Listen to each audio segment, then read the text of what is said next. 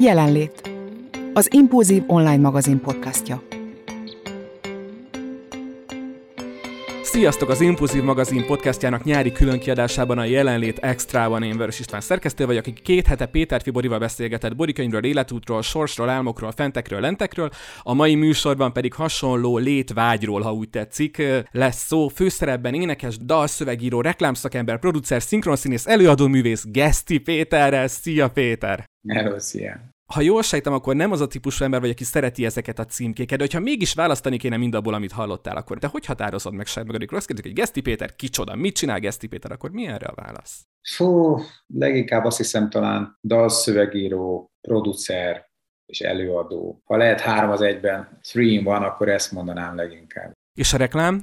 Az beleértendő egy kicsit a producerségbe is, mert ma már azt gondolom, hogy hogy nem ér semmit, ha valaki csak szövegíró, vagy grafikus, vagy ilyesmi, hanem amikor már komplexen nyúl hozzá mondjuk a kommunikációnak bármilyen ágához, akkor tulajdonképpen egyfajta kereskedelmi bűnözésbe oltott kulturális projektet visz aminek a lényege, hogy hatást akar gyakorolni a vásárlókra, és ehhez mozgósítja a művészetnek és a technológiának nagyon sok elemét. És ezeket az elemeket kell valamilyen módon úgy összeragasztani, összekeverni, mixelni, hogy abból, abból kijöjjön egy érvényes, ma popkulturálisnak vagy tömegkulturálisnak számító és célzottan egy célcsoportra irányított üzenetrendszernek. Ehhez pedig tulajdonképpen sok mindenben hasonlít a producer munkája ahhoz, hogy ezek a hatások meg, megjöjjenek. Egy filmet, ha összeraksz, vagy játékfilmet például, az is ugye kell egy jó forgatókönyv, ami egy jó sztorira épül, amit jól írnak meg, utána keresni kell hozzá egy stábot, amelyik azt megvalósítja, kell jó színészeket, rendezőt, stb.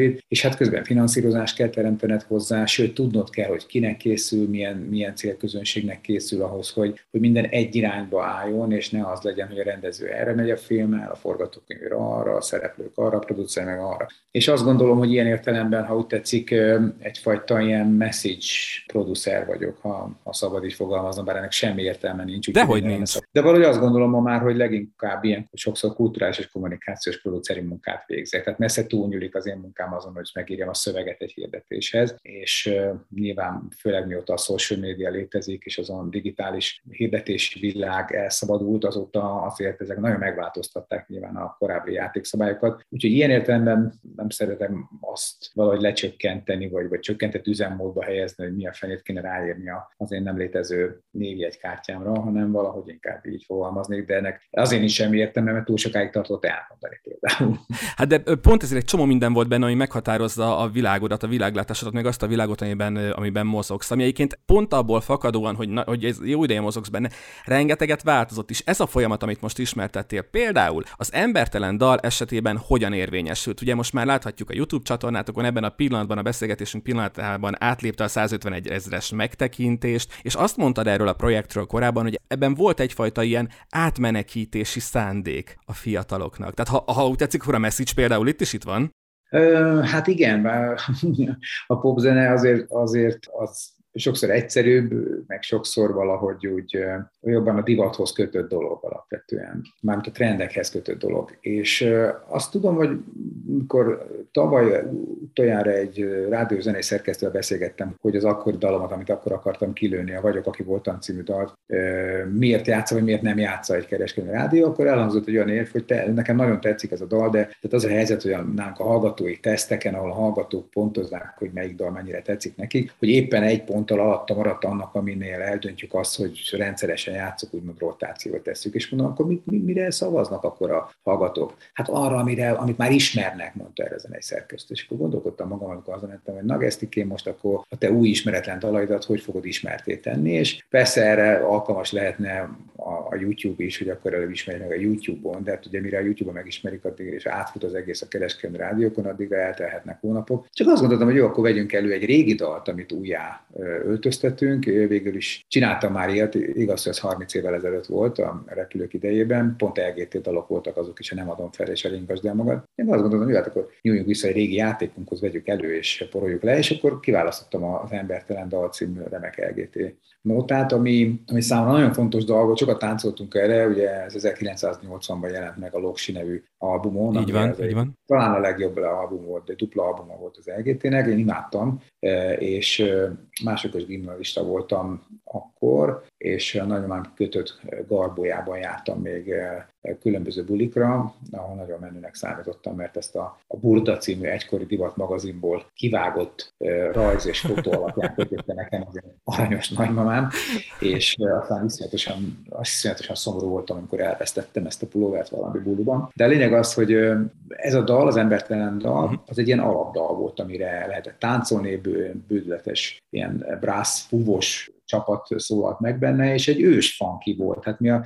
szinte akkor találkoztunk először ezzel a műfajjal tulajdonképpen. És ez, sok szempontból közel áll annak a zenei világnak, amiben létez, amit manapság én játszom élőben a koncertjeimen, és ezért, ezért döntöttem úgy, hogy ezt a, ezt a, ezt a dalt kéne fel. Ugye nem is feldolgozni, hanem egészen pontosan átdolgozni, mert ugye a feldolgozás az azt jelenti, hogy új, új áthangszered egy kicsit, de megtartod az eredeti dalt, a szerkezetét is, megtartod a, megtartod a, a dallamvezetést, meg a szöveget is. Igen, itt azért nem erről van szó. Meg nem erről van szó, hanem itt sokkal többről van szó, új szöveget kap, és akkor ráadásul megváltozik a dalnak a szerkezet is. Egyébként hát nyilvánvalóan ilyenkor mi a dolog menete? Meg kell keresni például Prestert? Vagy megmutattad neki adat? kötelező. Tehát a, ha átdolgozol, vagyis hozzányúlsz az eredeti műhöz, ami, ami mindig jogvédett egyébként, az csak az eredeti szerzők engedélyével teheted. Én több ilyet csináltam már korábban, volt például a Hungarian in Europe című dalunk. Ú, arról kérdezni szerettelek volna. This is the very moment. Tehát most nyugodtan felteheted ez egy kérdés. Akkor meséld el. Ott is a Stinget képviselő publishing céget kellett megkeresni ezzel, akik bekérték a Hungarian Europe-nak a magyar szövegéből angolra visszafordított verziót. Az igen. Hivatalos tolmácson keresztül, vagy fordítón keresztül, bocsánat, fordítón keresztül kellett létrehozni, azt ők lecsekkolták, és elkérték a felvételt is, tehát belehallgattak, hogy ez megfelel minőségében annak, amit mondjuk egy Sting életmű megkíván. Bye Strasbourg, lefogok egy esztúr, veszem a kalapomat, amit a szél nem fújt el. Kell, hogy legyen egy hely, hol élni igen, de halni még nem kell. Puszta helyet, marad a paszta röd, Angry Bird helyett Angry Bird. Befog a nyugat, kutya sem ugat meg, elmegyek idegenbe idegen. Oh, I'm a alien, I'm a legal Asian, I'm a Hungarian És tulajdonképpen ugyanezt történt most az embertelen dallal is, csak nem kellett angolról, angolról visszafordítani a magyarra és egyebek, hanem, hanem minek utána én pont abban az utcában lakom, a Presser Gábor, ezért tulajdonképpen átban laktam hozzá, hogy hello pici, figyelj, most jó pár évtized után újra oda jutottam, hogy szeretném egy dalotokat feldolgozni, és azt mondta, hogy oké, okay, rendben van, de mutasd majd meg a dalszöveget, és küld át a demót, a próbafelvételt, ami alapján el tudjuk dönteni, mi van. Elég sokáig írtam, három hétig írtam a dalszöveget, mert, mert mert valahogy úgy akartam megírni, hogy új jelentése legyen, az én mostani koromhoz, éveim számához illeszkedjen, de közben mégis azért egy, egy nagyon uptempós, vidám, táncolós, eh, partizós zenére egy olyan szöveget írjak, ami ugyan pozitív és tele van, tele van eh, mai vibe de közben a szöveg felidéz egy nosztalgikus érzést is, egy generációnak az érzését, aki pontosan tudja, hogy a világ nagyon elrohadt ahhoz képest, mint amiben ő reménykedett korábban. És közben a dalszöveg egyes részei pedig kifejezetten utalnak azokra a drámákra, amikben élünk, tehát az egész klímaválságra, a felmelegedésre, és egy csomó mindenre, de ezeket csak sokat, sokat gyára tudod leszedni a szövegből, hogyha sokszor meghallgattad, mert azért az én író, írói, dalszövegírói stílusom az egy kicsit mindig ironikus, és egy picit úgy úgy a vidám és tempós zene az sokszor elfedi azt, hogy a szövegnek vannak mélyebb rétegei is. De épp ezért azt gondolom, hogy, hogy aki kicsit is jobb mainstreamre akar bulizgatni, azért megtalálja magának az értékeket. A világ nagy a vész, benga, ide-oda inog az egész, zsenga, csapatos túl, csapatunk, mert a duma az, hogy sose halunk, meg ma. A szívem ma is egy tiszta part, dob le a cuccot, neked nyitva tart. Ó, az ember Vigyázok rá, itt a ninja card Feled velem, hogy az idő büntet A korlapomon egy nagy smiley tüntet. Na mire vársz? Az ember Te most élsz, vagy csak úgy csinálsz? Van, ami annyira, annyira esztelen Hogy, hogy csak is mesztelen jó Külön fel kellett írnom Stevanovi Dusát is, akivel szintén egyeztettem, és aztán még egy körben, amikor már tudtuk az első után, hogy itt a dal, itt a szöveg, utána még a presszernek voltak kérései, hangszerelés ügyben, és akkor azokat teljesítettük. És a jó azért is volt jó bonyolult többek között, mert a, a DJ Lotfi Begivel dolgoztunk, és közben egy zenészt is kértem magam mellé még, a Kálmán Tony barátomat, aki az én koncertjeimen gitározik és énekel, szintén szerzőtársam, és hárman raktuk össze tulajdonképpen ezt a zenei mixet. A Begi az egy kicsit káromkodott ismerő, azért ahhoz volt hozzászokva korábban, hogy egy, maximum kettőt csinál, e, és most a kilencediket fogadtuk el, és azért itt voltak szkanderezések, és voltak viták, hogy hogy kéne szólni ennek a dalnak. Viszont azt látszott, amikor a klip forgatásáról élőztél, hogy, hogy ott már baromi lelkes volt. Tehát nagyon-nagyon tetszett neki az egész. Túl volt a munkát, tudod, Igen. Akkor már jött a buli, aminek egyébként még, tehát a, a vizualitását is, vagy a vizualitását is annyira átgondolta, mint magát a szöveget, és mint magár, magát a dalválasztást, mert hogy ugye konkrétan a, az egykori Sote Klubnak a helyszínéről jelentkeztél be, amire úgy utaltál, hogy ez a 80-as években ez egy megkerülhetetlen koncerthelyszín volt. Abszolút. Hát a 80-as években nem voltak ilyen gromkocsmák, meg, meg, meg, meg Budapest parkok, meg Szigetfest, nem volt semmi. Igazából, hogyha a rockzenei koncertre voltál kíváncsi, vagy popra, vagy, vagy diszkóba akartál menni, akkor az egyetemi klubok szolgáltak ilyen helyszínül, ami azzal járt, hogy egyébként súlyos tömegek, több ezer ember akart bemenni, vagy olyan helyekre, ahol mondjuk elfér ezer vagy 1500. A Kertészeti Egyetem klubja volt nagyon híres, a, a, Soténak, a Szemüvelszolgó Egyetemnek ez a nagy terme, meg a mögötte lévő termek, ahol diszkó ment, Szergei diszkó és Rákász diszkó, és akkor tudod, még annak is örültünk, hogy úristen, UV lámpa, öcsém, fú, micsoda technológia beszarás és akkor még és tudod, mindenki kazettán másolta, meg lopta a zenét, nem úgy, mint ma digitálisan lop mindenki, és, és hát óriási privilégium volt, hogy tudtál szerezni például ilyen tiszteletjegyeket ezekre a helyekre, és akkor az a remekül lehetett csajozni is. Nagymamának a pulóverében? Hát az, az már nem, az sajnos az alap. Mai napig emlékszem, hogy akkor, akkor a luk keletkezett a szívemben miatt, hogy milyen hülye vagyok, hogy elhagytam. De, de közben, akkor volt meg a Várklub, meg volt főleg az E-klub még, ami szintén az, meg a Műszaki Egyetemen volt. És akkor tudod, így éjszakánként, szombat éjszakánként azért, hogy körbeállt az ember ilyen helyeken. Akik menők voltak, azok már az a szüleiktől ellopott üzével, zsigulival jár, a köröket, vagy a, vagy a nagymamától lenyúlt pénzből vásárolt Warburgolgal, szóval körülbelül ezek voltak a, a dimenziói. És a legdurvább pia, amit ihattunk el az ilyen klubokban, az a vörösboros kóla volt körülbelül, szóval ilyen világ volt. És azért is mentünk vissza a, a klipforgatás helyszínével, mert egy olyan építészeti környezetet kerestünk, ami, ami ezt visszahozza. Az, a Sotén van ez az ikonikus színes üvegrendszer, nagyon jól néz ki, és maga a tér is a lámpákkal, amik belógnak fölül. Szóval ez egy nagyon ilyen epic helyszín. Nagyon szeret szerettük, nagyon jó is volt ott forgatni, és nagyon érdekes, ezt még nem, nem lőttem ki a saját social oldalamra sem, de majd hamarosan kirakok egy videót, hogy engem is meglepett, hogy ugye a Czoller Bence nevű srác, aki egy zenész eredetileg, ő lett a, a kliprendező, és nagyon profi stábot hozott, és nagyon jól végig gondoltak egy csomó olyan stilisztikai dolgot, amik a 80-as évekre utalnak a táncosok ruháitól uh-huh. kezdve a, a világításon át néhány tárgyon keresztül, de a klipben ugye egy úgynevezett ilyen project mapping látható, tehát hogy, hogy rávetítenek különböző formákat, alakzatokat, bizonyos felületekre. Ja, az a mozgó háttér, ami a klipben van, az a színes mozgó, mozgó háttér. háttér uh-huh. így van. Az pontosan oda volt arra azokra a kazettás fal részekre igazítva, amelyek ott az oldalsó ilyen egykori diszkó helyszínen láthatóak, és az érdekes, hogy ennek a mappingnek az egyik részét azt a Pádénes nevű énekes rászt csinálta, akiről Jé. kiderült, mint hogy az egész generációról kiderült most számomra, hogy szembe az én generációimmal, akik ugye egy-egy dolgot tanultak meg a zene környékén, tehát van, aki megtanult egy hangszeren játszani, a másik megtanult, nem tudom, ilyen énekelni, vagy reppelni, vagy szövegetni, itt meg mindenki csinál mindent. Tehát, hogy, hogy az, hogy valaki énekes, az nem jelenti azt, hogy egyébként ő, ő nem social media szakértő közben, vagy nem foglalkozik például, mint a Dénes érdekes eh, mappinggel. Tudod, szóval át érdekes, hogy ugye a pop business, a, a, a zeneipar körüli dolgokat, azt úgy egyre több dolgot tud egy ember, tudod, tehát hogy mindenféle érdeklődésüket kiaknázzák aztán üzleti értelemben. És de szerintem ez nagyon menő, tök klassz nem is tudom, hogy ki beszélt erről, de nemrég, most azért nem akarok nevet mondani, mert nem szeretnék mellélülni vele, de talán egy, egy kortárs írótól hallottam, hogy ugye már régen nem elég az, hogy én jót írok, aztán az majd megjelenik, majd menedzselik, aztán az majd sikeres lesz, és akkor én, engem majd ismernek, mint, mint én a Dragomán Györgyöt, vagy most mondhatok akárkit, hanem hogy, hogy ma már önmagamnak is valamennyire média menedzserének kell lennem, önmagam menedzserének kell lennem, mert hogy másképp nem megy. Ez így van, de ez nem csak, a, nem csak az írókra vonatkozik, ez szinte mindenre vonatkozik, hát kétségtelen így van, és ugyanakkor az érdekes, hogy erre ma már mindenkinek van eszköze. Tehát azért a, az évezred fordulóig ez nem így volt. Tehát vagy bekerültél az újságok és a televízió, rádió világába, vagy ha nem tudtál bekerülni, akkor soha az életben nem találkoztak veled emberek, illetve találkoztak az underground kultúrában, ahol szájhagyomány után terjedtek a dolgok, és ott egy nagyon jól meghatározott kulturális kör látogatott zenekarokat, vagy, vagy írókat, vagy egyebeket.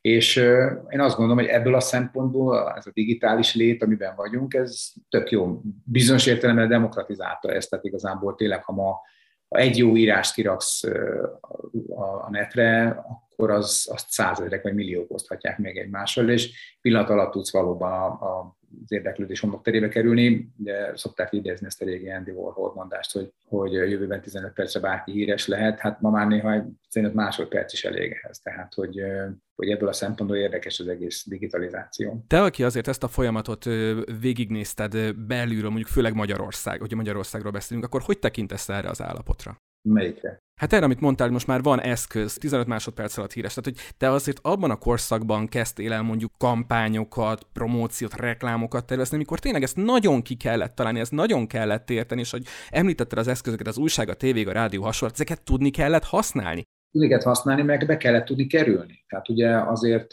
azért ez egy nehéz kérdés, mert, mert kulturális, helyenként akár közéleti szempontból bizony nem sok mindenkinek adatott meg annak idején, ugye, hogy bekerüljön, és pont az a fajta ilyen média, kommunikációs elit, ami korábban mondjuk meghatározó volt, Ugye ez részben politikai okok miatt, részben meg a technológiai okok miatt, ugye ez teljesen megváltozott, teljesen el, hogy neked nem is nem azt mondom, hogy elvesztette a jelentőségét, mert ma is létezik média elit, meg kommunikációs elit, de hogy sokkal tágabbak a határok, sokkal, sokkal nagyobb a minden dimenzió, és viszonylag könnyűen tudja az ember felhívni magára figyelmet. Tehát az más kérdés, hogy mivel, meg milyen minőségi dolgokkal. Hozzáteszem, hogy szerintem ma is az van, hogy ma is nagyon kell érteni ahhoz, hogy jól csinálj valamit kommunikációs szempontból. Tehát ráadásul most már ugye pont a YouTube, a, a Facebook és a, a TikTok és a többiek ugye a, a digitális térben mindennek nyoma marad. A digitális térben pontosan lehet követni, hogyha egy posztot jól írtál meg, akkor arra háromszor annyian kattintanak, mint hogyha egy posztot rosszul írtál meg. Ugye ez egyrészt nagyon jó lehetőséget ad a hirdetőknek, hogy, hogy minél pontosabban trekkeljék azt, hogy, hogy mi kell az ő fogyasztóiknak. Másrészt azoknak, akik mondjuk a saját zenéjüket akarják befuttatni, ugye erről is rengeteg cikk született már az elmúlt években, hogy hogy ma egy kezdőzenésznek social media menedzsernek kell lenni, mert a saját social media felületein összegyűjti a, a rajongóit, és nekik tud értékesíteni majd jegyeket a koncertjére, vagy, vagy, vagy eladást generálni mondjuk a Spotify-ra. Azt is külön érteni kell, én például ebben nem vagyok szakértő, hogy a, a, a különböző playlistekre hogyan lehet fölkerülni, hogyan tudod ezt generálni valamennyire. Kik azok a, a döntő emberek, különböző szervezeteknél, akár digitális szervezeteknél, vagy mondjuk kiadóknál, vagy publisher cégeknél, akik, akik eldöntik azt, hogy kidobnak föl még egy playlistre. Tehát ma teljesen másként megy ilyen értelemben az is, hogy hogyan tud valaki befutni a digitális térben. Szóval nagyon érdekes és sokszólamú játék lett. Ha úgy tetszik, fogalmazhatnánk úgy is, hogy, hogy régen az az egész játék olyan volt, mint mondjuk egy oktáv az ongorán. Uh-huh. De ma uh-huh már rengeteg oktávból lehet játszani, és, és ez szerintem a mai srácoknak remek lehetőségeket ad. Az én generációmnak pedig ugye kapaszkodni kell, hogy ezt értse, hogy tudja használni, hozzáteszem, hogy egyébként van egy csomó olyan része, amivel, hogy neked zsigeri szinten már nem élek együtt, mert, mert nem érdekel például. De nem is kell. És tehát ez, pont ezen is gondoltam, hogy neked például, vagy ezen filoztam, hogy van egy, néztem, van egy tök jó YouTube csatornád, amit viszonylag gyakran frissítesz, mondjuk minek egy TikTok. Tehát most nyilván ti nem azok vagyok, akiknek el kell kezdeni rázni magát a TikTokon, izé, nem tudom, valaki a Blizzónak az új nem, zenéjére.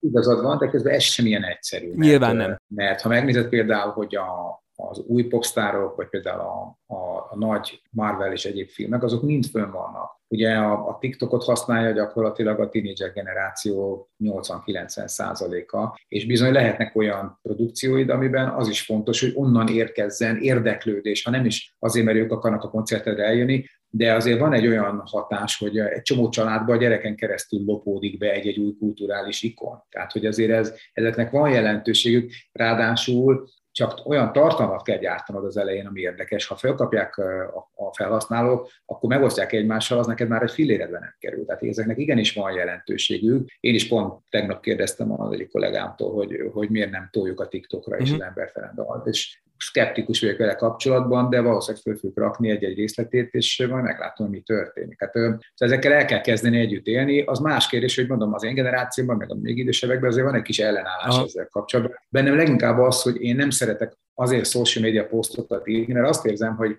a hasznos gondolkodási időmből visz el egy csomó. Aha. Mert azért ezeket is rendesen meg kell alkotni, meg kell csinálni. Ugye ezt több interjúban is mondtad, hogy neked ez a kedvenc részed ebből, a, ebből a, a, az úgymond promóciós vagy, vagy reklám jellegű munkába, kreatív munka, hogy neked ez, ez az abszolút kedvenced, ami, ami közel áll hozzád. Hát a social media ilyen szempontból igen, egy kemény dió. Mennyire vagy a, a régen minden jobb volt típusú ember?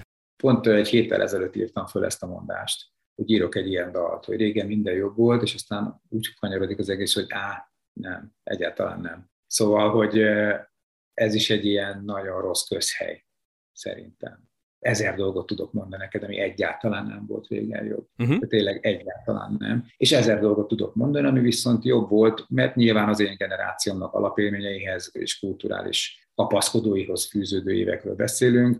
Ami jobb volt szerintem például az az, hogy egy sokkal magasabb szintű elvárás volt kulturális értelemben mindenkivel kapcsolatban, aki megjelent a nyilvánosság előtt. Sokkal magasabb szintű megnyilatkozás volt szükséges verbálisan, ízlésben és egyebekben, mint amit ma az ember láthat. De, de nyilván ez azért is van, mert ugye a digitális tér mindenki számára adott egy médiumot.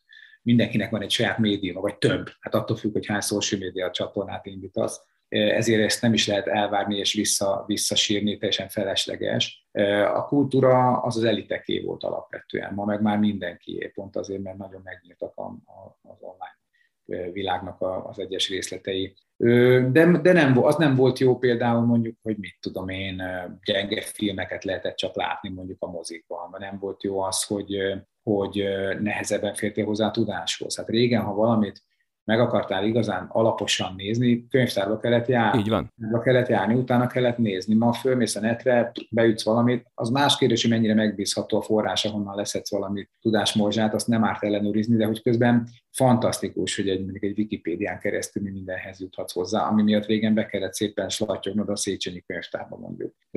Én szerettem könyvtárba járni, tehát ez mondjuk nem, nem gondolom, hogy ez rosszabb volt ilyen értelemben korábban, de talán az egész társadalom állapota jobb volt abban az értelemben, hogy jobban tisztelték egymást az emberek, jobban megválogatták a szavaikat, a viselkedési formáikat, és nem azért, mert itt tudom én Kádár diktatúra volt, vagy mondjuk 89 után ugye a demokrácia pár évtizede következő, másfél évtizede következett Magyarországon. Egyszerűen kulturálisan egy, egy jó, szerintem magasabb szintű hogy elvárásrendszer volt tulajdonképpen mindenkivel szemben. Ugye régen nem lehetett a tanárokkal úgy beszélni, mint ma, nem lehetett úgy viselkedni. Persze, igen, mert igen, nem azért, mert, mert egy ilyen poroszos oktatás volt, csak volt annak is a nyoma, bár az arra feloldódott egy idő után, hanem egyszerűen a tanároknak becsülete volt, a tanári tudást nem kérdőjeleződött meg. Ugye utána maga a, a, az online vagy a digitális világ pedig azt az őrletes fordulatot hozta az ember életébe, az emberiség életébe inkább így fogalmaznék, hogy, hogy most először fordult elő az a 2000-es évek derekán, hogy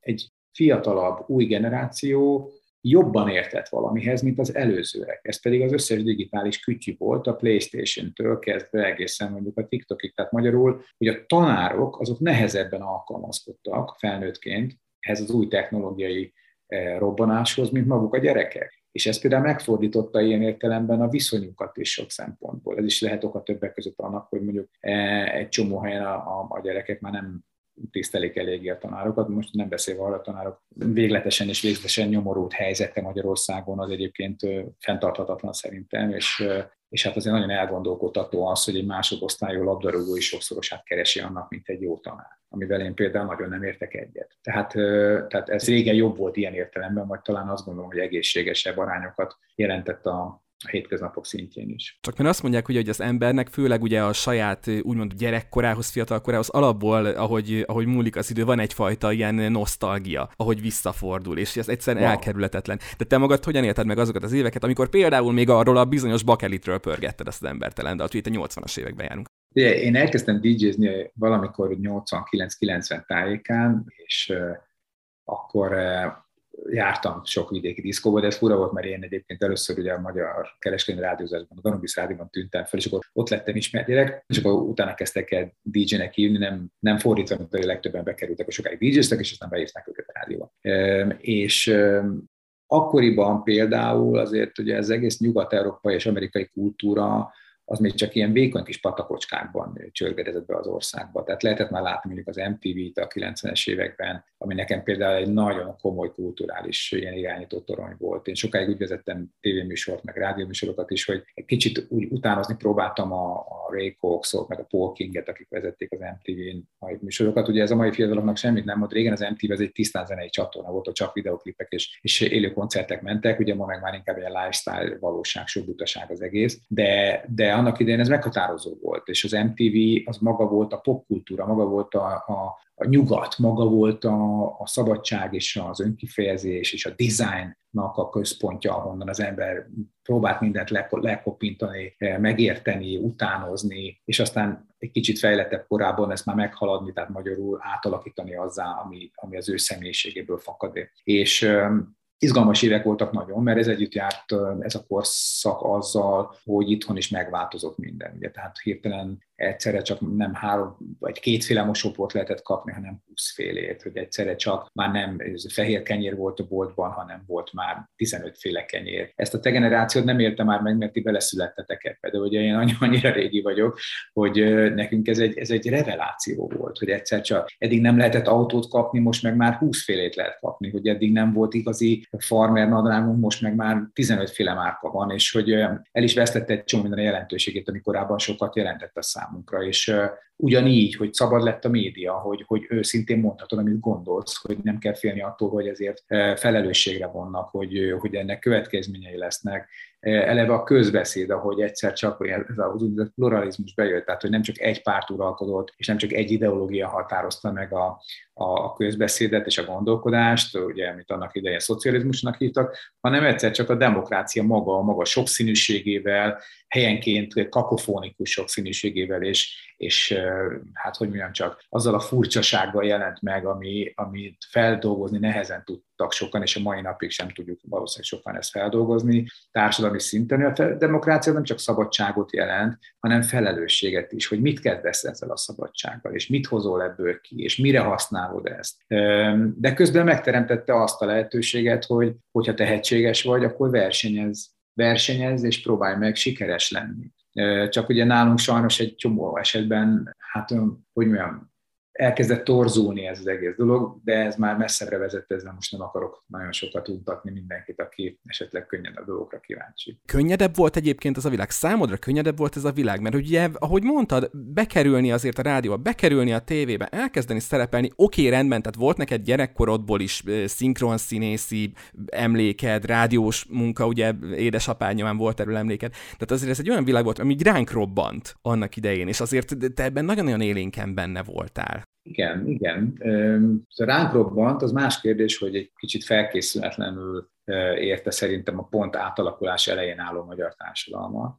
De közben azt tudom mondani, hogy az, az a fajta sok műfajúság, ami mai napig is jellemez engem, vagy az életemet, az akkor egy ilyen óriási szabad pályát kapott. Tehát tulajdonképpen az, hogy új társadalmi rendben új műfajok születtek, lásd az, az újságírás, a popzenei kultúra, a reklámbiznisz, stb.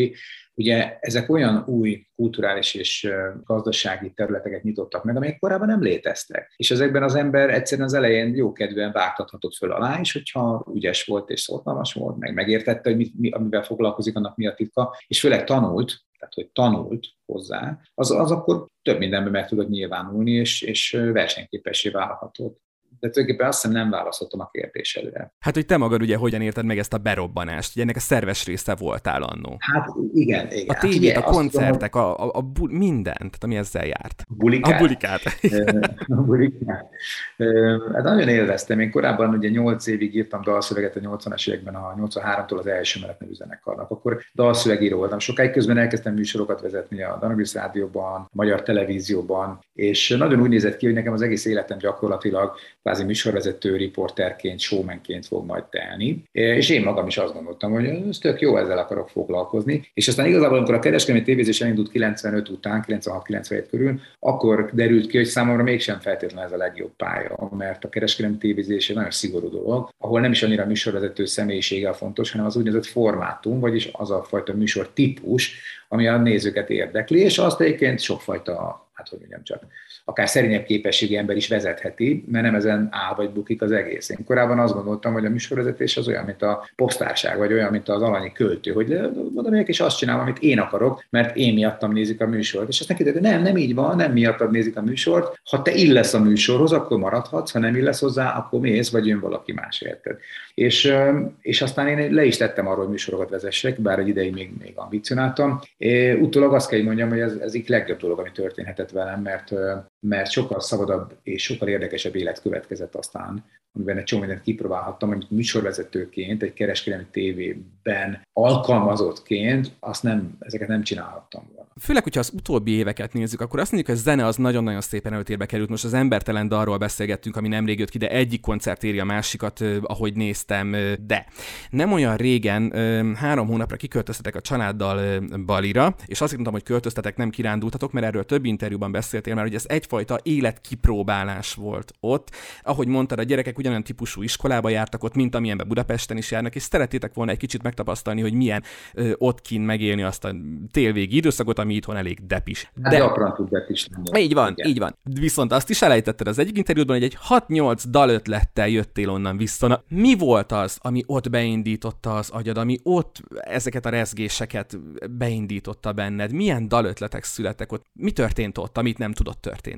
Amikor az ember a hétköznapi életét éli itthon, akkor tudod, rengeteg dolog viszi előtt a kreatív, alkotói munkától. Most például nagyon szívesen beszélgetek veled, de ez alatt az idő alatt is, tudod, nem azzal foglalkozom, hogy éppen mit írjak, vagy mit gondoljak végig, hanem, hanem, hanem a, a dumcsika kedvéért most itt ülök. És ugyanígy van ezer más dolgom is, amiket producerként kell végeznem, kisebb szervezési melók, rengeteg naponta jön, mit tudom száz e-mail, ugye borzasztó mennyiségű időt elvisz a megválaszolásuk, és ezek mind ügyek, ügyeknek az intézése, vagy korábbi kreatív dolgoknak a befejezése, exekúció, kvázi kivitelezés. Balén rengeteg időm volt enélkül élni, mert egyrészt jóval kevesebb mail jött attól, hogy, hogy konkrét nem nyomtuk annyira a reklámipart, meg egyebeket, és hogy tudtam magammal foglalkozni, a, tudtam a, a gyerekeimmel egy szorosabb viszonyba kerülni a feleségemmel, hogy voltak nyugodt gyönyörű sétáink alkonyatkor az óceánparton, ami, ami az ember lelkét úgy nagyon hamar helyre tudja rakni, és lett egy másfajta szemszög, amiből a világot látod, főleg Magyarországot onnan messziről, hogy, hogy sok dráma van, de közben egy csomó dologra, ha messziről nézel rá, akkor nagyobb összefüggéseket is megértesz.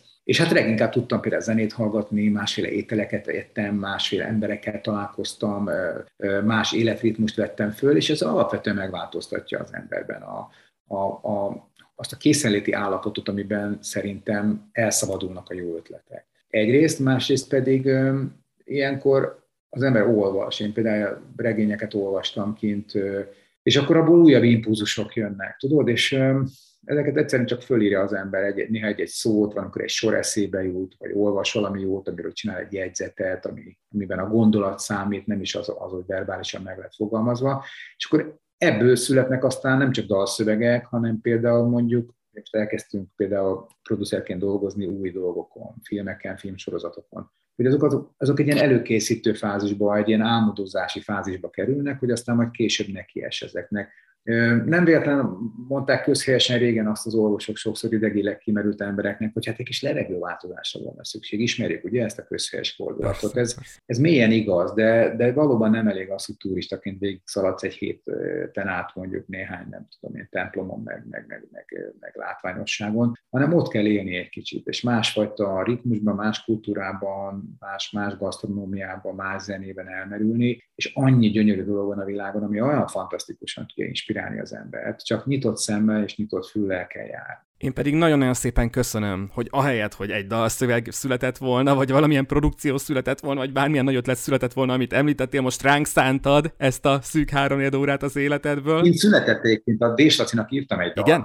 egyébként. Igen, nagyon szép dal lett, az a címe, hogy csak mi lehetünk, csak mi lehetünk egymás menedéke. Mert amikor elszabadult az orosz-ukrán háború, akkor azért engem nagyon szívem vágott. Ha ugye, nem tudom, 15 ezer kilométerre innen ültem, mégis azt láttam, hogy a hazám szomszédságában egy országban, ahol nagyon hozzánk hasonló emberek laknak, ott elszabadult a pokol, és ez nagyon-nagyon, nagyon-nagyon megrázott. A mai napig is azt mondom, hogy rettenetes dolog, és nagyon veszélyes az egész. És a Laci pont küldött egy dalt, és aztán megbeszéltem vele, hogy, hogy figyelj, ez erről fog szólni a, erről a dologból, és szép dal, amit ő játszik a saját koncertjein.